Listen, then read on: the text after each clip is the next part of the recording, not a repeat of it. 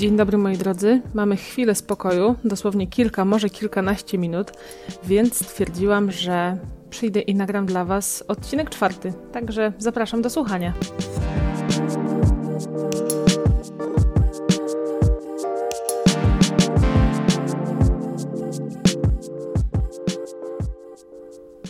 Dzisiaj postanowiłam, że porozmawiamy sobie o jedzeniu. Znaczy, ja będę gadać, a wy będziecie słuchać, ale jak chcecie porozmawiać, to możecie mi też odpowiadać tutaj y, do tego podcastu, do telefonu czy tam do komputera, w zależności od tego, na czym słuchacie.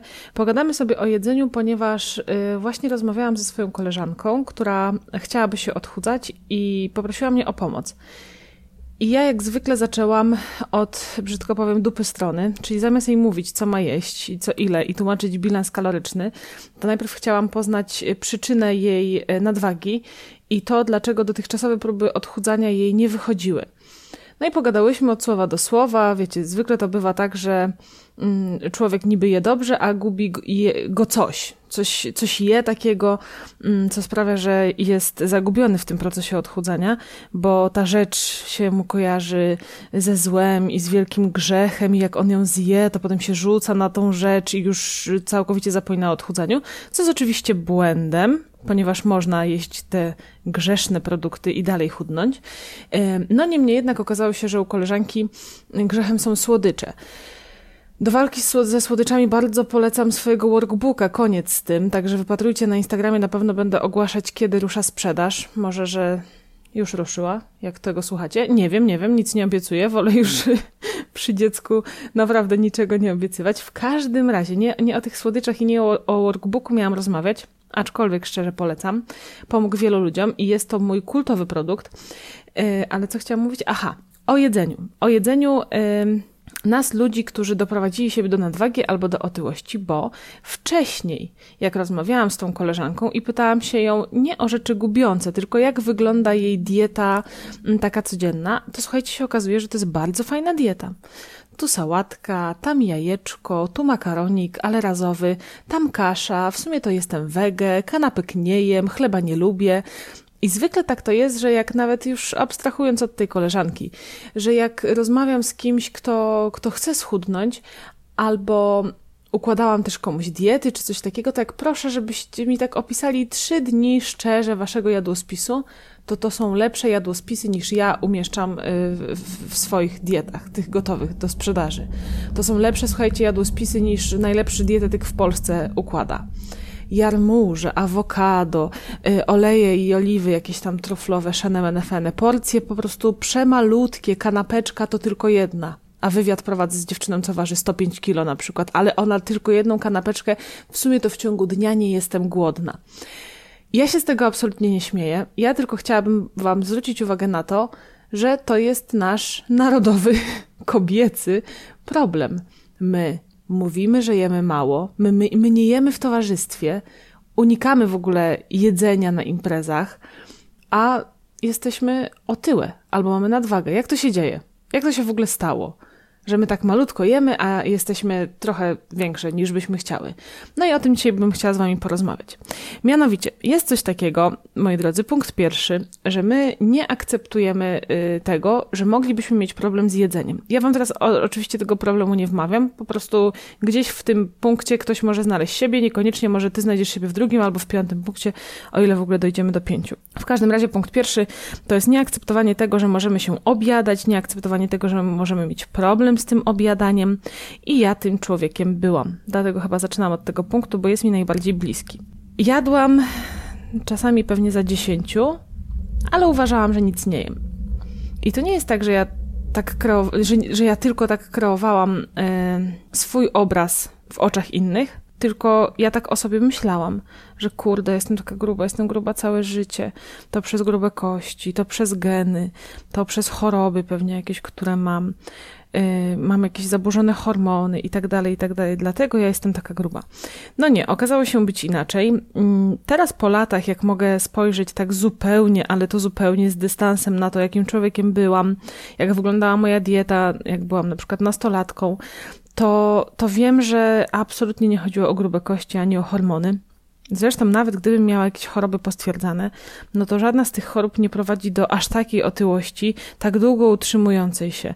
No bo czy mówimy o nadczynności, czy niedoczynności tarczycy, czy o Hashimoto, czy o policystycznych jajnikach, to nic nie wpływa na przemianę matali w 100%, że sprawia na przykład, że ona o 100% zwalnia. No nie, no to są są jakieś wpływy, ale no uwierzcie mi, że nie są aż takie wielkie. W każdym razie, wychodziłam do szkoły bez śniadania, wypijałam kawę, y, oczywiście z mlekiem i wtedy jeszcze piłam z cukrem, no to już patrzcie, na dzień dobry jest pokaźna dawka y, kalorii pustych. Nie chodzi mi o to, że to jest dużo kalorii, tylko to są bezsensowne kalorie. Po co jest ten, ten cukier? No mleko jak jeszcze jak cię mogę, no Przecież można pić kawę z mlekiem, ale ja sobie słodziłam pewnie po dwie łyżeczki, a uwierzcie mi, że to nie była moja pierwsza i ostatnia kawa w ciągu dnia.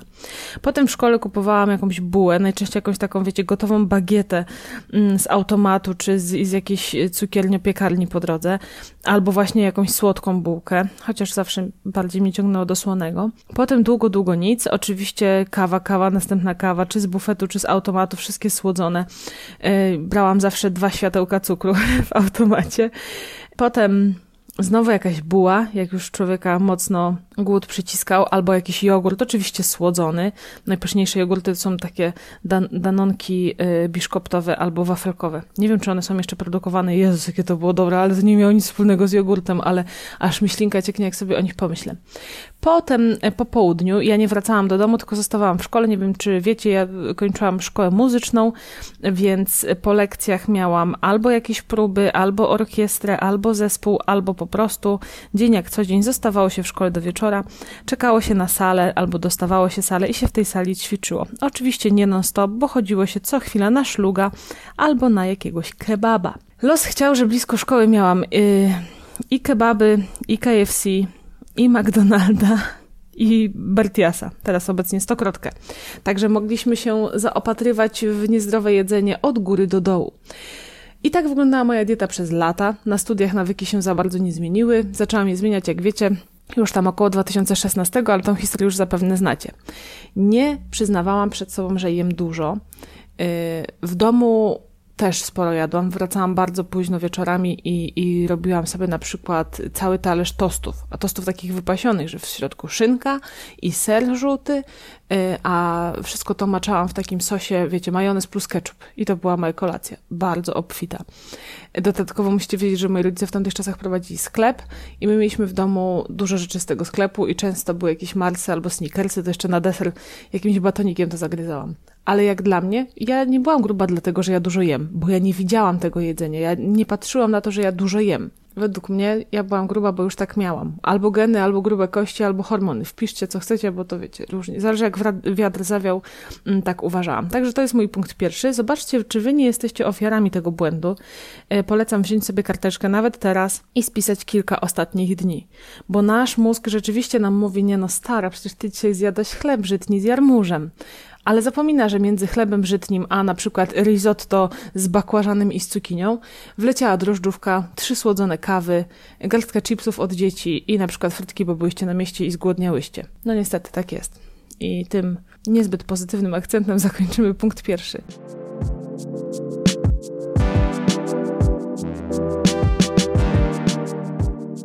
Idziemy do punktu drugiego.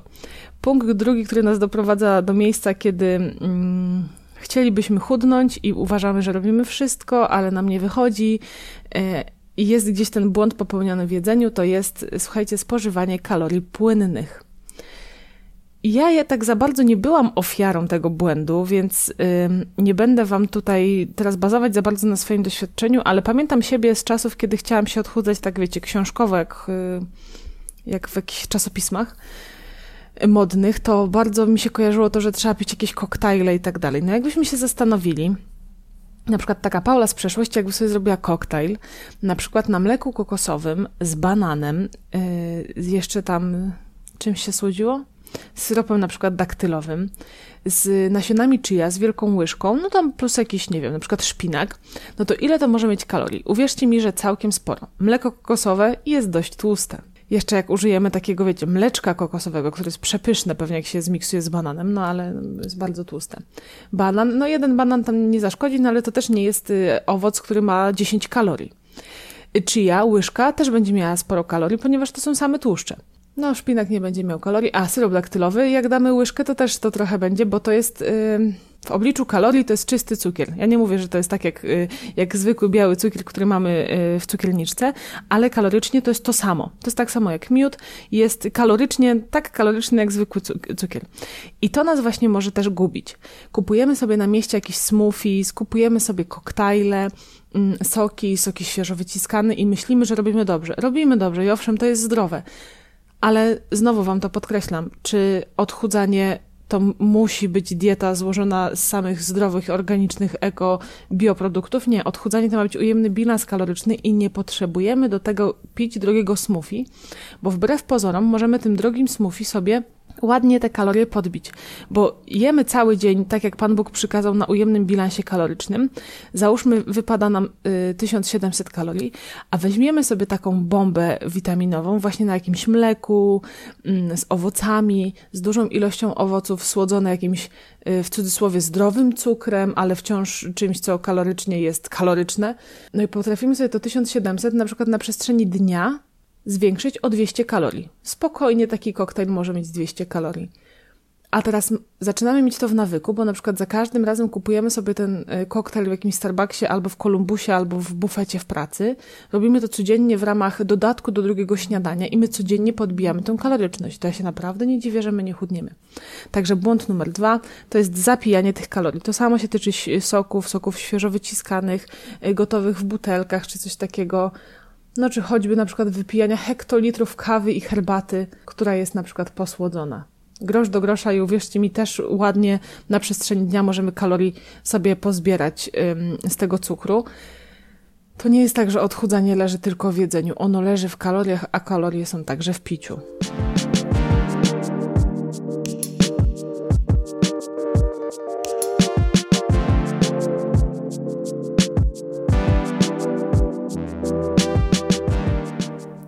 Błąd numer trzy i ostatni już dzisiaj, no bo widzę, że już się rozgadałam, także do, jednak widzicie, do tego punktu piątego nie dojdziemy, ale mam nadzieję, że pośród tych trzech, e, trzech punkcików ktoś siebie znalazł. Błąd numer trzy to jest właśnie traktowanie diety jak okazji do jedzenia tylko i wyłącznie zdrowo, eko i tak dalej i nieposiadania umiaru w tym zdrowym jedzeniu.